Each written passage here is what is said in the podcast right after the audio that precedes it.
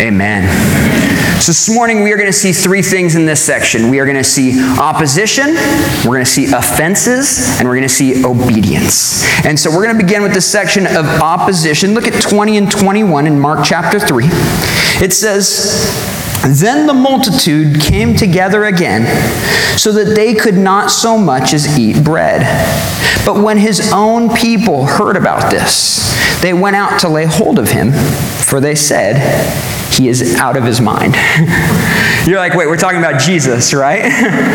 his own people. This is a wild second. Because remember last week we talked about the, the Pharisees getting together with the Herodians that wanted to find a way to destroy Jesus. And there's a part of that where we go, okay, sure, the religious establishment was upset by Jesus. They were bothered that Jesus came and they wanted a Messiah, but they didn't want that Messiah.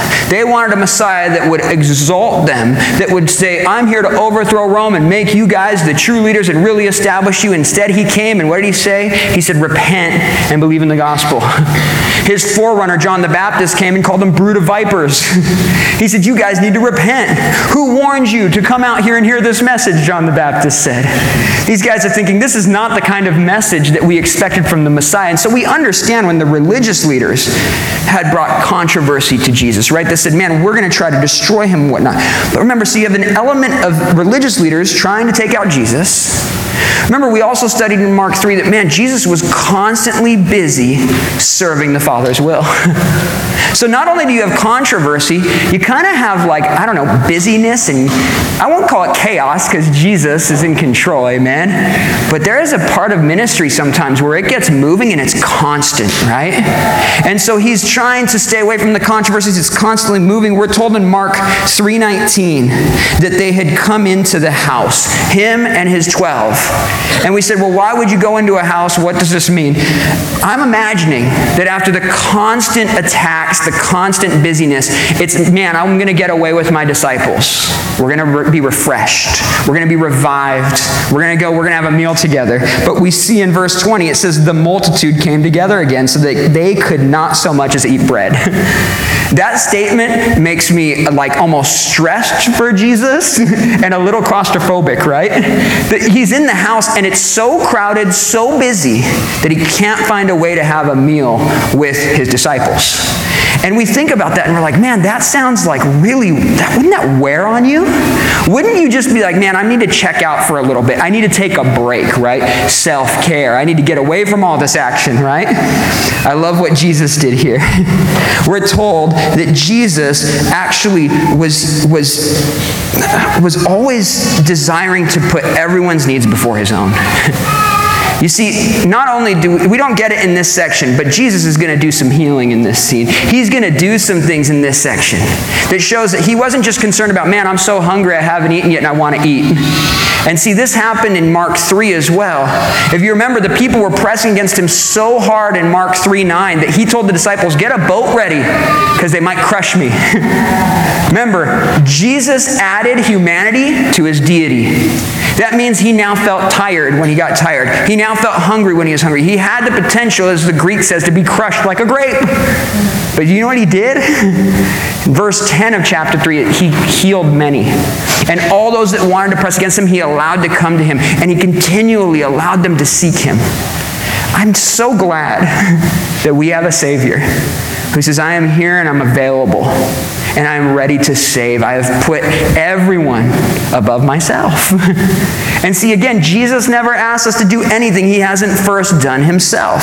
And he says, I believe it's Mark uh, 631 it shows us that this whole thing with not having even the ability to eat they couldn't even eat amongst themselves in mark 6.31 it says jesus told his disciples come aside by yourself to a deserted place and rest a while and then Mark uh, adds commentary on it. He says, For there were many coming and going, and they did not even have time to eat.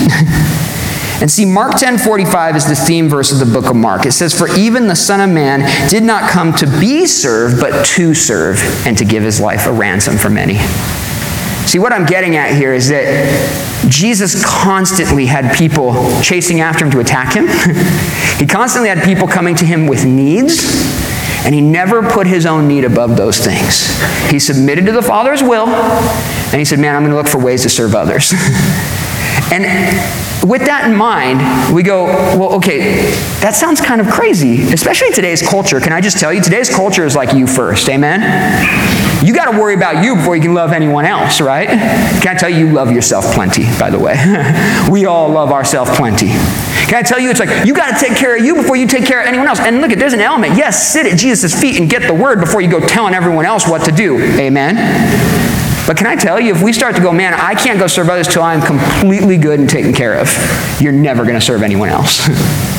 You're always going to be thinking, next year I'll have that right position. Next year I'll have the time. Next week I'll have the ability. Next week I'll have all. Can I just tell you? Trust in the Lord, and through the power of His Spirit, He'll use you for awesome things if you're willing. And we know this because, first of all, Jesus already did it completely man, right? We understand. Again, added humanity to his deity. Totally God, also totally man. He didn't do it as God, he did it as man. This is important for us because we now have a high priest who can sympathize with all of our weaknesses, as Hebrews 4.15 says. And see, as we understand that, we also know that as we do these things, sometimes people think we're kind of crazy for it, right? How many people in your life go, wait a minute, you got up on Spring Forward Day and got to church? Right? That's crazy enough in itself. Wait a minute, you guys go to church sometimes on like Wednesday nights? You go to a men's study on Thursday? What are you, a fanatic? Right? They think you're crazy. it's funny because we get fanatical about a lot of weird things. But when we get fanatical about Jesus, all of a sudden it's a really bizarre thing to people. We understand this, but Corinthians tells us, right? To the aroma, uh, or to the one we are the aroma of death, to the other the aroma of life. And the things of God are foolishness to those who have not understood them, that are spiritually blinded. And see, in this case, it's kind of wild because in verse 21 it says that his own people, his own people heard about all of this, and they went to lay hold of him. And see, when it says lay hold of him, the word in the Greek is krateo. That means to seize, to arrest, to take by force. They were coming to grab him, and because they said, he's out of his mind. Have you ever been called crazy for being faithful to the Lord? Can I tell you, that Lord Jesus has experienced this. His own, it says here, his own people. This is what we believe is a Greek, Greek idiom that actually means kinsmen. We believe this means literally his brothers, potentially his sisters. Remember, Jesus had brothers and sisters, half brothers and sisters, and, he, and his mother. This is a bizarre statement when we read this because we're like, Mary. I thought Mary was the one she received. She knew, she, I mean, the miraculous conception, right? Can I tell you what Mary knew about Jesus? That he was going to be the Messiah. Did Jesus start calling himself the Lord of Sabbath just recently? and people were thinking, wait a minute, it's one thing to be the Messiah, but listen, there, you can imagine his brothers going to Mary and saying, Mom, we know he might think he's the Messiah, but now he's saying he created the Sabbath, like he's in charge of it. I think this Messiah thing has gone to his head, right? He's out of his mind. That would make sense of what's happening here. And then as, they, as they're saying, we have to go take him. Why? He doesn't seem to be fazed by the fact that people are trying to kill him. He keeps going out and doing the same things that people are hating him for.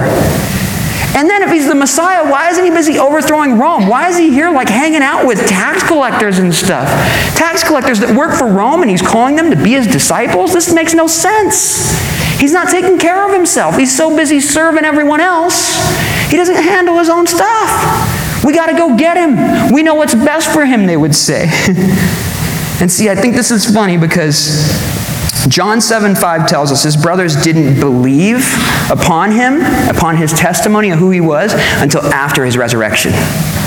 And see, this is so cool because you may have, like I do, I have family members that think I'm crazy for my commitment to Jesus Christ. And can I tell you what sometimes I do? I, I kind of get worried that, man, they're just never going to come around, I think. Lord, why am I? I know I should pray for them. I'm having trouble. They just, they, they hate on everything we're doing. Lord, give me a heart for them. Can I tell you, Jesus' brothers came to faith. At one time, they didn't believe, and eventually they did. And that should be an encouragement to every one of us in the room that's praying for family members that don't believe on Jesus Christ. Amen?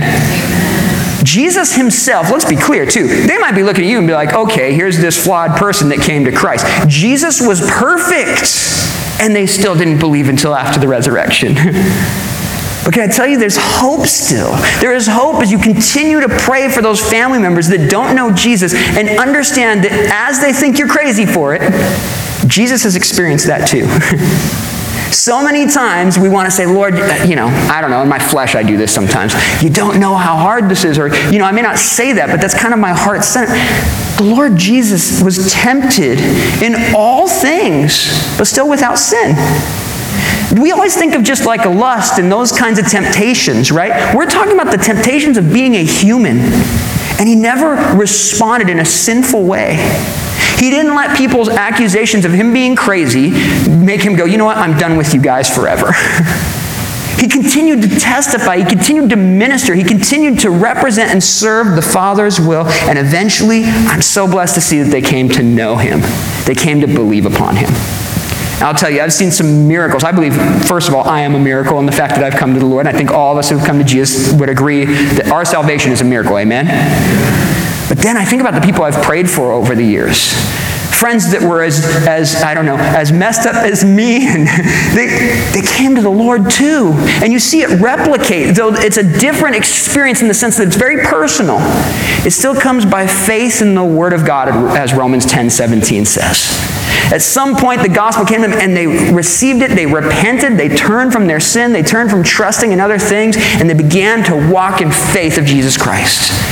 And I just say that this morning to encourage you to say, man, whoever you're praying for in your family, keep praying. your coworkers that you're praying for, keep praying. And whoever it may be that the Lord has put in your heart, keep praying that they would come. We, we were told in 1 Timothy 2 that it is a good and acceptable thing to pray for all men because God desires that all men be saved. Sometimes we want to throw in the towel and go, man, there's just no hope for this situation. Can I tell you, if there's breath in the lungs, there's still hope the Lord can work. Amen? Love hopes all things, we're told in Corinthians. Man, let's continue to pray, but let's live that example out. Look at 22. We have a different kind of opposition here. This is something different than the family. This goes back to the religious leaders. Look what it says. It says, And the scribes who came down from Jerusalem said, He has Beelzebub, and by the ruler of demons, he cast out demons. so this is a huge accusation. The, here are the scribes who say, What are scribes? Scribes were guys that literally, they were like the lawyers of the Bible. They would commit their lives to studying the Word of God and trying to figure out all the things in it that they could help support the beliefs of the Pharisees and the Sadducees. They would eh, give them the counsel. And what does the Word of God say? What are we all supposed to do with this? Can we confirm what is true and what is not true? They were supposed to be the ones that had everything figured out about the Word of God. But note that these scribes, they came down from Jerusalem. Which, if you're a geography person, that sounds kind of weird, right? Because Capernaum is actually above Jerusalem, but remember, Jerusalem is in elevation. It's always coming down from Jerusalem. You're going to be coming down wherever you go, no matter what direction, because it's lofted, right? It says they came down from Jerusalem. It's important because Jerusalem was the apex, it was the center of where all the religious leaders were. And I believe in this case, what they're doing is they say, we have to send some scribes to go see if they can investigate these rumors of Jesus' ministry. And I believe it wasn't with a sincere heart. It was, I want you to go there so that you can discredit his ministry. Because remember, Jesus has already cleansed the temple the first time in John's account. In John 2 13 through 17, Jesus showed up and insulted everyone at the temple in the sense that he said, What you're doing, this is making this place like a, like a den of thieves, right? He says, What you're doing, this is not what's supposed to be happening. He essentially gave them a warning to fix the temple and say, You don't do this here.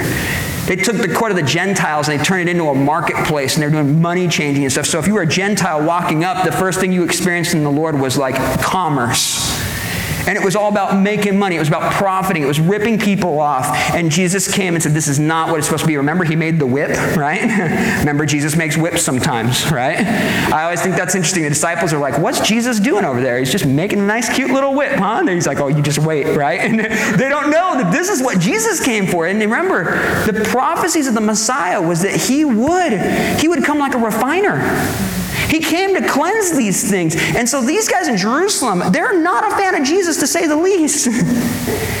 and see in Matthew's parallel account, in Matthew 12 22, it says, One was brought to Jesus who was demon possessed, blind and mute, and he healed him, so that the blind and mute man both spoke and saw.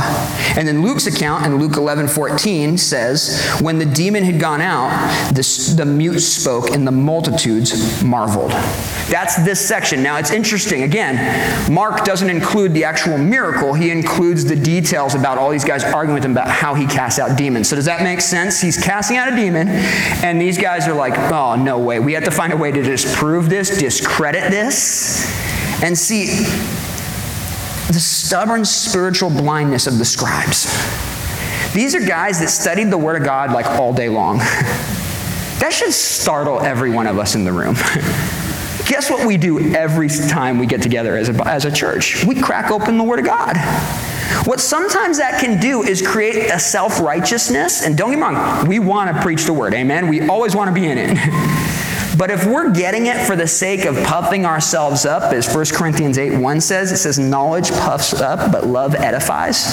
We can do this sometimes where we leave our first love, where we get into the Word and it's just about me exalting me. And it's not about learning how I can further submit to the Lordship of Jesus Christ. And see, in this case, these guys are here, and despite the fact that they've witnessed this miraculous healing, they try to discredit Jesus' ministry. And the multitudes, I believe it's in Luke's account, they say, Surely this is the son of David. They're proclaiming him to be the Messiah.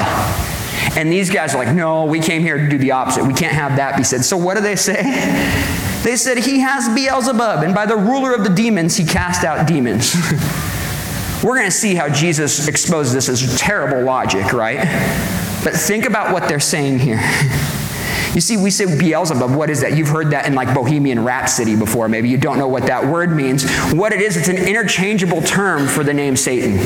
We see that Jesus uses the name Satan in place of Beelzebub. We see that gets used in a couple different gospels. And the reality is, is the Lord of the demons is in Jesus casting out demons. That's what these guys were saying. Uh, we're going to touch on it a little bit, but can I tell you how blasphemous a statement? That Jesus is actually an agent of Satan, not the perfect servant of God. And these guys are saying this again, in spite of the fact that they've seen that Jesus is working, that he's doing these things, he's able to cast out a mute demon. Can I tell you how crucial this is? In Jewish tradition, they believed you could not cast out a demon unless you knew the name of the spirit of the, de- of the demon. so, in other words, how do you get control over the demon? You have to find out its name. Oh, your name's Legion? Okay, now I can maybe cash you out if that's even really your name. But we believe that demon that said his name was Legion was just trying to intimidate Jesus in the Gospels, right? Saying, I have thousands in me. You'll never know all of my names. You can't cast me out. See, the Jewish exorcist said, Man, if you can get the name, you can cast it out. But what do you do when the spirit's mute? That's an impossible spirit to cast out. The only way you're going to be able to do that is if you already know the Spirit, Jesus. You must be on His team. You must be in cahoots with the Spirit. Isn't that insane what they're doing here? They're saying we don't want to accept the fact that you have the power to cast out these demons. We have to find a way to twist it to elevate ourselves. They're worried they're going to lose their power, their prominence, their position if Jesus is the Messiah because he's setting up a kingdom that is so different than what they desire. And see, it's said in Isaiah 35, 5 through 6, that the Messiah would come and that he would cast out he would cast out demons. You know what he would do? He would heal the blind. Here he is healing a blind. that he would heal the tongue of the dumb, that they would sing. He's healing a mute here. He's doing exactly what the scribes read about, the kind of things they wore in their phylacteries on their wrists and their forehead, and yet they still were blind. That Jesus was the fulfillment of all of it. Why is that? Because they didn't sincerely seek the Lord in their study of the Word of God. I was having a conversation earlier. We were talking about the liberal universities that call themselves Bible teaching universities these days. Can I tell you, I graduated from, uh, from Azusa Pacific in, in California, if you guys are familiar, in 2006. That was quite a while ago now. and it was kind of crazy then. God, if you're an alumni, sorry, it's what it is. I am too, so we can argue afterwards. But here's the reality. They're doing things like saying, when you're in my class, you're going to refer to God as she and her throughout the whole class. You know why? Because God also sometimes refers to himself, you know, as like a hen that would gather his chicks, so therefore we can also want to get used to calling him a female. Why don't you just teach the Bible? How about that? Instead, we're spending months on training children, students, to, to approach the Bible in a way that no one ever promoted, by the way. You won't find that in church history, that this was a, a, a something that we do.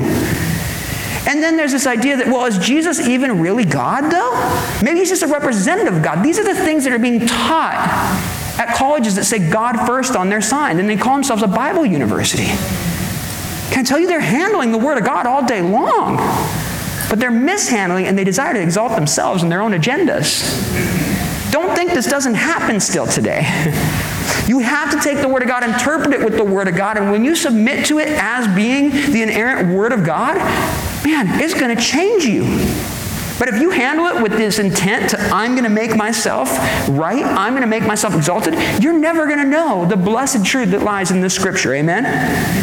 These people came and said, I don't care about the miracles that are happening. You know what? We don't like Jesus, therefore, we're not going to give him the glory that he deserves. and it's crazy because if their own guys would have done this miracle, oh man, they would have exalted these men. we know that, right? If it's my team winning, then this is definitely a work of God. if it's not my team, then I'm going to write it off in skepticism and say, there's no way that God works like that. We do these kinds of things even in church sectarianism, right? It's like, oh, I don't know about that group over there. I heard good things happen, but I don't like the way they dress. I don't like the way they talk. That can't be God working over there. don't let traditions of men keep you from knowing that God is actively on the move. It has to align with Scripture, amen? But man, can I tell you, we limit of what God wants to do in our life because we still want to remain exalted in our things. When we come pliable, ready to be flexibly broken by the Lord, great things begin to work. Great things begin to happen. These scribes, they were so hard, they were so stubborn, they couldn't see what was right in front of their face. Look at 23 to 27.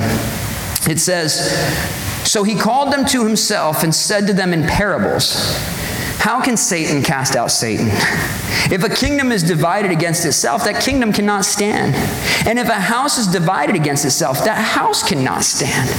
And if Satan has risen up against himself and is divided, he cannot stand, but has an end.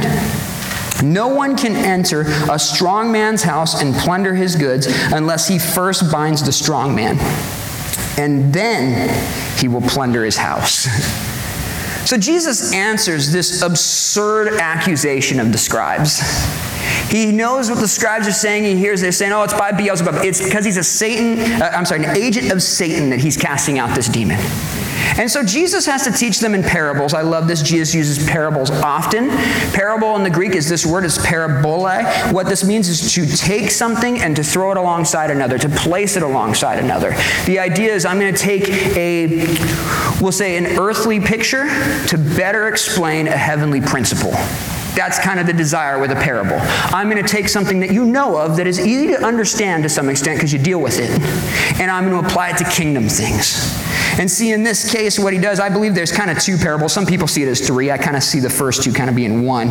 He talks about a kingdom being divided and a house being divided. I see that as kind of one parable, kind of the same deal. He says, think about a kingdom, think about a house. He goes, if there's fighting, infighting within, that thing's going to get destroyed. Don't care what the kingdom is or, or what the house is. When you have opposite directions and they start to wage war against each other, it's going to crumble from the inside. And see, he says Satan's not doing that. He says if that's the case, Satan has an end right now. In other words, Satan's already destroying himself.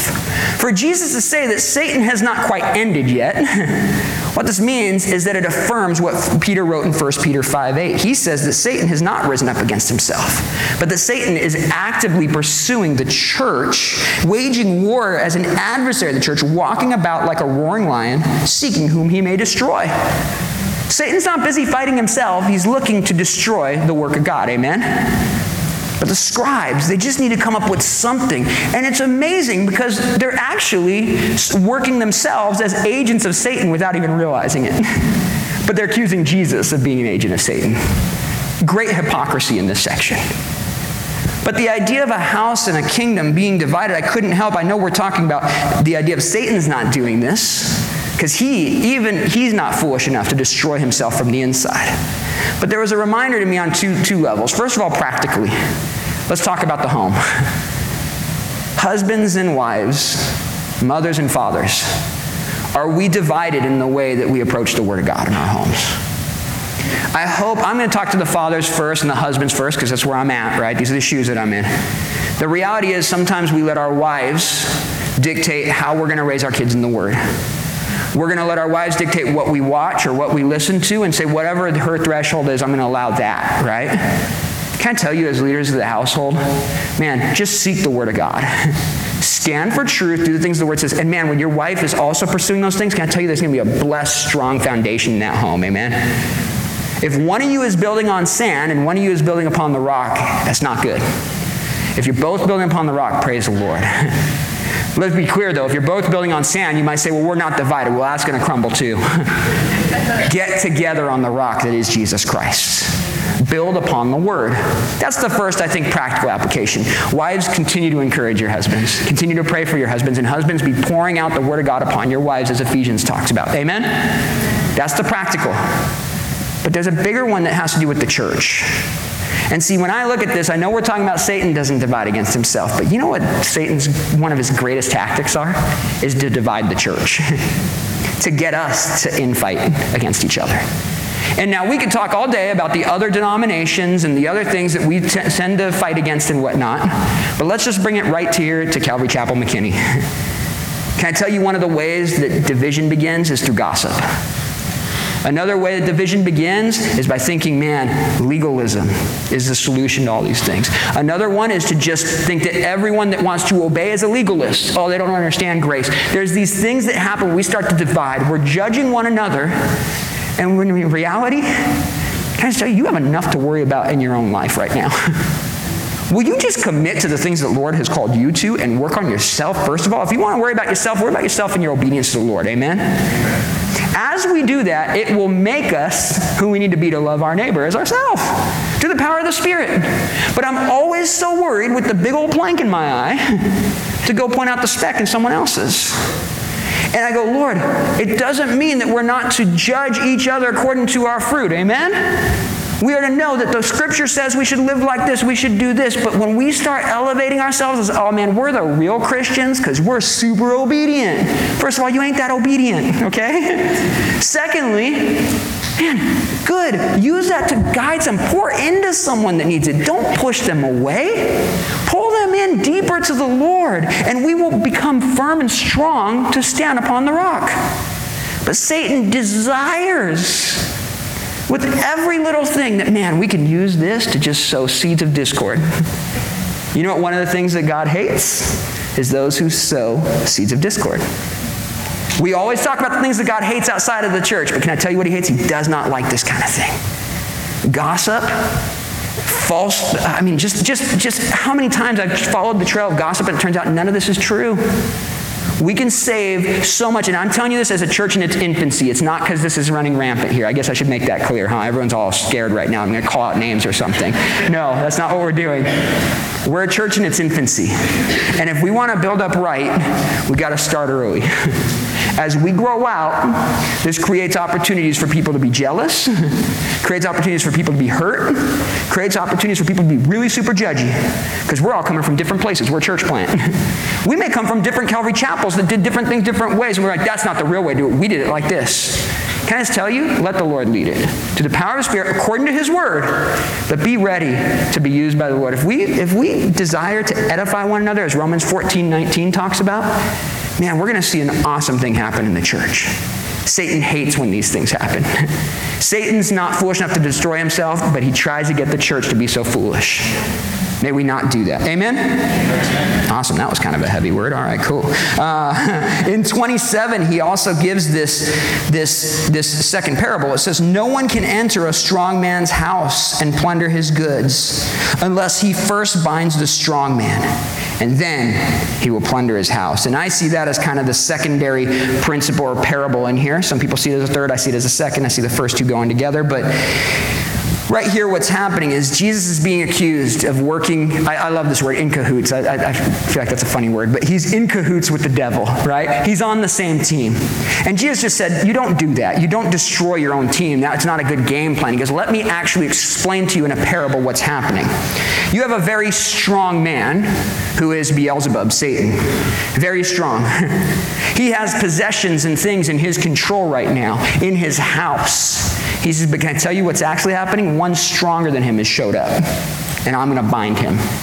And you know what I'm going to do? I'm going to take the things that he thinks now belong to him. I'm taking these things out. They're coming with me.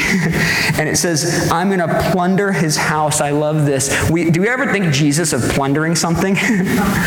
he plunders for righteousness. He says, I'm going to take back the things that are in that strong grip of Satan sin and shame and death, the things that Satan holds us in. Jesus says, I'm coming to bind him in these things. And praise the Lord for that. You see, Isaiah 27 1 tells us that one day the Messiah is going to absolutely destroy and crush Satan completely. But see, at his first coming, Jesus came, and what he did, he, he, he, he destroyed, of sorts, the, the grip of Satan for now. Satan is still active and present. We understand that, right? Bless you. But he destroyed his grip. And what that means is that Satan is still alive and active, but you no longer have to be under the hold of his grip. this is interesting because many people are still under the grips of Satan, but you don't need to be. Jesus has bound him. Now, there's going to be a day when he's completely destroyed, when he comes and when he, he, he rules and reigns. First of all, he's going to spend a thousand years in a bottomless pit. Satan's going there. That's Revelation 19, I believe. And then he's going to be completely destroyed, cast, it, cast out into the lake of fire. And this is all going to fulfill Genesis 3.15 that said that the woman's seed would eventually come and would crush the head of Satan. We read, I believe it was Romans 16 20. It said, He's going to crush the head of Satan shortly under your feet. Jesus is going to do these things. Right now, Satan is out on the prowl to destroy the church, but you don't have to give in to him because the strong man has come, a stronger man has bound him. And too many times, we think that the strong man still has too much power over us. I'll tell you the thing that breaks my heart the most when I'm counseling someone that has just given, been given over to just deep, gnarly sin is they, they say, Man, the enemy was just so heavy after me. I get it, but that doesn't mean he has to overtake you. At some point, you gave willingly and said, You know what, I'm going to go ahead and step into this. Jesus bound him. You don't need to continue to let him harass you like that. You don't need to let him. What we're doing, though, is we're creating a space for him to come back in and take control over again. He's still on the prowl. And see, for these guys, they're like, Jesus must be working with Satan. Jesus, Jesus says, absolutely not. I am here to bind this guy, and I am stronger than the strong man. Praise the Lord for that. 1 John 4 4 tells us, Greater is he who is in us than he who is in the world. That's the, the, the principle being expressed that Jesus is explaining in this parable. And so the question, I guess, remains is are we allowing Satan to keep his grip on us, even though Jesus has come to bind the strong man? I'll tell you, I fail at times because I, I, go, man, this thing's too hard. This thing's, I'm, you know, I, I get in my own head about things. Jesus wouldn't have that. Jesus wants you to know that you are a redeemed creation if you put your trust in Him. Amen? You don't have to fear that, man, I can never get out of the grip of Satan. He's bound him. Step into the blessedness that is Jesus Christ. We're told in James 4 7, I believe it is, it says, Submit to God, resist the devil, and he will flee from you. Sometimes we try to sub- resist the devil just in our own before we've submitted to Jesus. If you submit to Jesus, you'll be able to resist the devil. If you're trying to do this without Jesus, there is no hope. Amen? you got to put your trust in Jesus. And see, it's incredible because Satan has to know what's coming. He has to know. I mean, he's the, he's, he's the deceiver of all deceivers. So maybe as the father of lies, he really believes he's going to win somehow. But I think about this. He, I believe he knows that his time is short. Think about how the demons say, Oh no, are you sending us to the abyss now, Jesus? Who told them this was going to happen? They know. I think the Lord of the demons knows just as much. He's going to be destroyed, but he wants to convince you that he's not going to, that you won't have victory in Jesus Christ. The victory belongs to Jesus, not us. But when we trust in Jesus, we will be able to walk in the victory. Continue to walk in the Lord. Amen? Look at these. Jesus is going to speak on offenses. Look at 28 through 30. It says, Assuredly I say to you, all sins will be forgiven the sons of men, and whatever blasphemies they may utter. But he who blasphemes against the Holy Spirit never has forgiveness, but is subject to eternal condemnation, because they said he has an unclean spirit. So Jesus takes this opportunity of a bunch of these men, these scribes coming going, Hey, you're working through the power of Satan. And this is huge because they didn't just say he was demon possessed, they said he was Satan possessed. Like he is full on possessed with the devil. And Jesus says, Man, this is a great teaching opportunity to tell you about this little thing called the unpardonable sin, about the unforgivable sin. And see, we have to understand what this is because, can I tell you another? This is another angle of Satan. He gets the church to think that they've committed the unpardonable sin at some point in their life so that they stop following Jesus. Can I tell you, the unpardonable sin is not that you at one time said some stupid joke about the Holy Spirit back in your BC days. It's not because you fell in doubt here. It's not that. The unforgivable, unpardonable sin, as it says here, is he who blasphemes against the Holy Spirit. You can't have forgiveness. Let's talk about for a minute what it is to blaspheme. This is to despise, to hate against, to fight against, to, to have contempt for. And it says, those that resist the Holy Spirit, those that hate and despise the work and the ministry of the Holy Spirit, they won't have forgiveness. Everything else, you can know forgiveness. but can I tell you, how do you get forgiveness? You have to put your trust in Jesus Christ. What is the ministry of the Holy Spirit? To proclaim that Jesus is the Christ, to proclaim that Jesus is Lord, that He's the Messiah, that He is the Lamb of God to take away the sins of the world, as John 1.29 says. But if you resist the work of the Spirit, we're told in John 16 8 that the job of the Holy Spirit is to convict the world of sin, righteousness, and judgment. We're told in John 16 13 the Holy Spirit leads us into all truth. And in John 15 26, the Holy Spirit testifies to the hearts of men that Jesus Christ is who he says he is. So now we understand well, what's the ministry of the Holy Spirit is to tell you that you need to repent and believe in the gospel. You need to trust in Jesus Christ. When you blaspheme against the work, the ministry, the testimony, the person of the Holy Spirit, you're not going to be forgiven for that things because forgiveness is only found in the very source of his testimony. So look at can you be forgiven of let's be let's be really drastic here. Can you be forgiven of murder? Yes. Can you be forgiven of fornication and adultery? Can you be for- forgiven of all of these wicked things, lying and stealing? Yes, you can. But you only get forgiveness by believing upon the testimony of the Holy Spirit, by repenting and put your trust in Jesus Christ. Does that make sense? Too many people think, oh man, I remember this one time I told this terrible joke in my BC days about, about the Holy Spirit, about Jesus. I mocked him. I guess I can't ever be forgiven. That's not what this is talking about. If you're concerned that you have maybe blasphemed the Holy Spirit, you haven't. Because you're still concerned about what God's opinion is of you. Does he desire to care for you? Does he love you have you have an opportunity to be forgiven? And see, Jesus here says that's unforgivable if you continue in a stubborn stance of rejecting the work of the Holy Spirit. And see, think about what these men have done.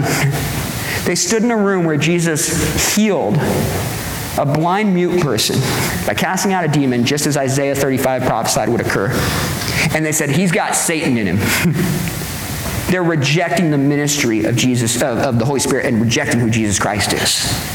And he says, Man, if you continue in this unbelief, you're going to be subject to eternal condemnation. Can we just stop for a second and think about that phrase, eternal condemnation? Let me tell you another thing that liberal universities are teaching that hell is not real. That's not what Jesus said.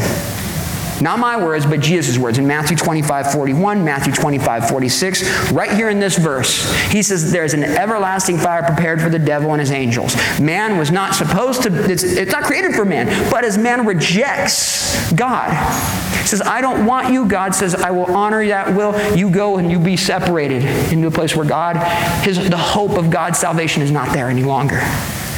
That's what we're told in first, I believe it's First Thessalonians, I'm sorry, Second Thessalonians 1 9. Paul wrote of hell. He said, everlasting destruction from the presence of the Lord and from the glory of his power. Hell is terrifying because there's no chance for hope anymore. Hell is terrifying because it's sealed, it's final, and God's not going to come rescue you from it. You have the opportunity today, though, to be rescued from your sins. you see, to blaspheme the Holy Spirit and say none of that can be true. Jesus is not who he says he is. There's no God that would create an everlasting hell. Can, do you understand that he has created a way for you not to go there? We're so focused on why does hell have to exist. Think about this. Why are you being given an invitation into heaven? It's because Jesus Christ came, lived the perfect, perfect life, and died in our place. Amen? And everyone wants to get away from the fact that hell really exists. If hell doesn't exist, why do we have Jesus on a cross? Man, sin and hell are very real and it's proven through the life and ministry of Jesus' death and resurrection. But again, he's bound the strong man. We don't have to go to hell. We can put our trust in Jesus Christ if we believe the testimony of the Holy Spirit. But the enemy is actively working to keep us to say things like, oh, Jesus, he has an unclean spirit. He's not real. He's not the truth. Jesus says, I am the truth. I am the way. I am the life. No one comes to God the Father except through me in John 14, 6. And can I tell you, this leaves no middle ground. In Luke's account of this passage, Jesus said, You are either with me or you're against me. This is the chance to address neutrality in Jesus Christ. People go, okay, well, I go to church though, right? I don't know if Jesus is really like God. Maybe he's just a good teacher. That's not an option. he either is who he says he is or he's not. Amen? If he's not, then he's a liar. It's been presented by C.S. Lewis, right? He's either a liar or a lunatic. But his life shows he wasn't a lunatic. He taught good things. Everyone can accept that Jesus' teachings were good. Was he a liar?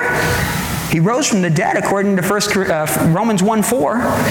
And with that, he proved by living a perfect life according to the Spirit of holiness, and he rose again to prove that he is the Son of God, that he is who he says he is. And in John 5 24, he said, If anyone hears my word and believes in him who sent me, has everlasting life, shall not come into judgment, but is passed from death into life. Amen?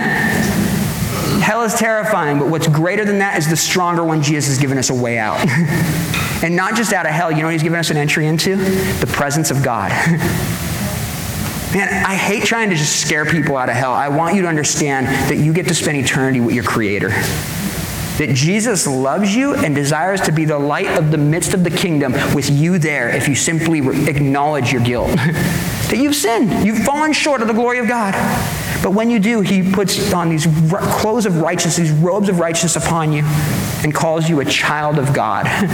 you become part of the family of God. Amen? Do any of us deserve that? No. What we deserved was hell. The gospel is offensive because it says we're sinners that can't save ourselves, but we need to be offended and understand that, man, we need to come to Jesus. Repent and believe upon the gospel. It's good news that Jesus came. 31 to 35, this is how we end. It says, then his brothers and his mother came, and standing outside, they sent to him, calling him. And a multitude was sitting around him, and they said to him, Look, your mother and your brothers are outside seeking you. But he answered them, saying, Who is my mother or my brothers? And he looked around in a circle at those who sat around him, and said, Here are my mother and my brothers. For whoever does the will of God is my brother and my sister and my mother. So, the way we conclude this section is we had opposition from his family. We started that in the first section. Then we saw this example of all the offenses that were coming from the accusations of the, the, the religious leaders. I believe in 31, what's happening is we're going back to this idea that his family's coming to seize him. So there was kind of this pause in the story for a minute. Now we know that they were coming because they thought he was out of his mind. We're told in Luke 8 19 that they could not approach him because of the crowd. And see, in Matthew 12 46, it says he was actively teaching the crowd.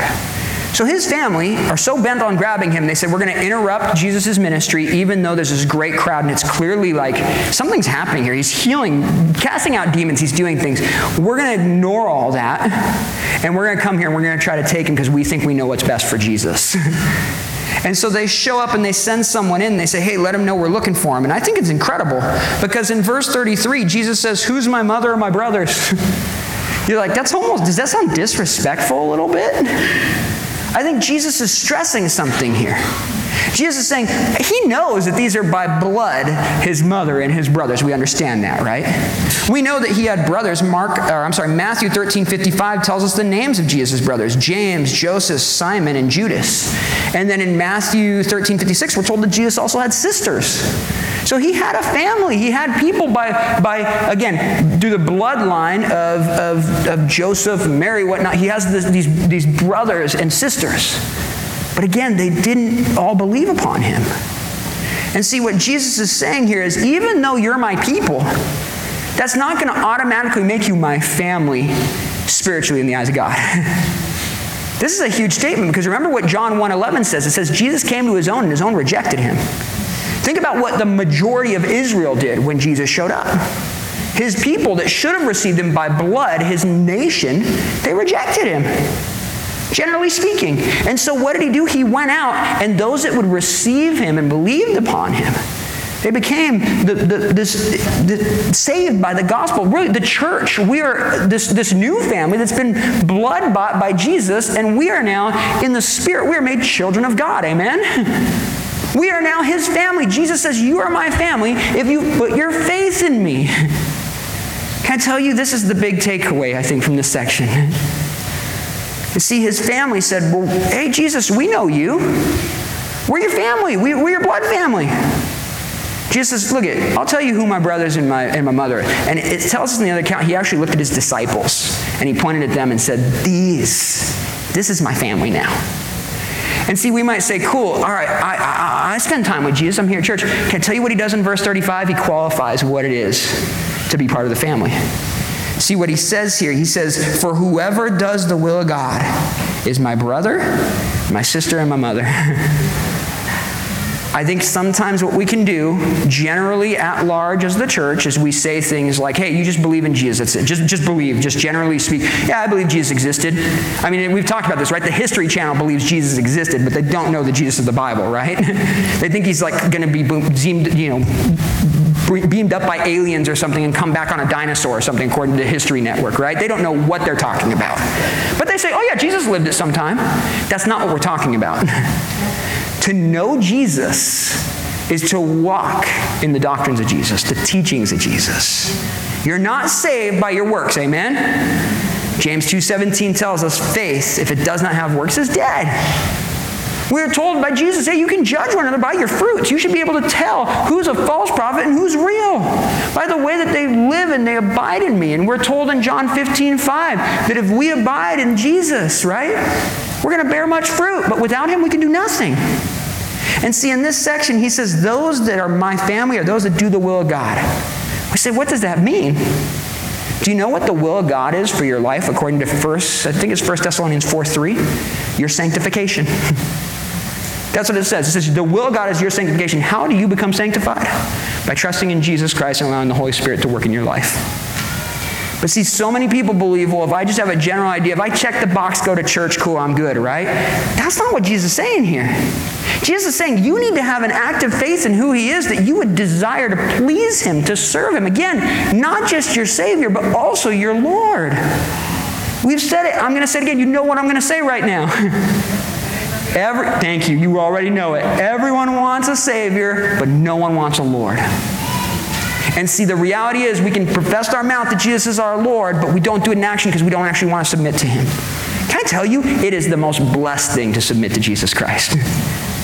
The enemy will tell you you're going to miss out on this, you're going to miss out on that, you're going to risk this. Can I tell you, you were designed, created to have fellowship with God and do His will, being sanctified by the power of the Spirit through the faith in Jesus Christ. And so this morning, it's funny we have this opportunity to partake in communion. And I feel like we always grab communion stuff when it's talking about the death and resurrection of Jesus Christ. But can I tell you what this has to do with? This has to do with partaking of the body and the blood of Jesus and saying, man, I am now going to abide in Jesus Christ. Yes, we look back to the cross. Jesus told us to do this in remembrance of what he did, of who he is, that it's his body, it's his blood. But can I tell you, these things can become meaningless tokens of just ritualism unless we are abiding in the will of God. Amen? And so this morning, what I would tell you is we have this opportunity to partake in communion. Remember that we have been made children of God through Jesus Christ. family in the Lord. You may have family members you're not nearly as close to compared to those that are in Christ with you. Amen? You know how it is. You have people in this room that you say, I trust them more than my own brother. I trust them more than my own sister. That's that bond that we are experiencing in some light way right now. But someday, we're going to know in its fullness as we are part of the family of God in His presence with Jesus Christ, partaking at the wedding feast. Amen? That should make us so excited to go, man, the Lord desires that we walk in His will and that we do the things He calls us to because it's for His glory, for our blessing, for a testimony to the world, and edifying of the body. And so, Brandon, come on up. We're going to do communion in just a second. And I just wanted to give an opportunity that if you have not put your trust in Jesus Christ, today is the day of salvation.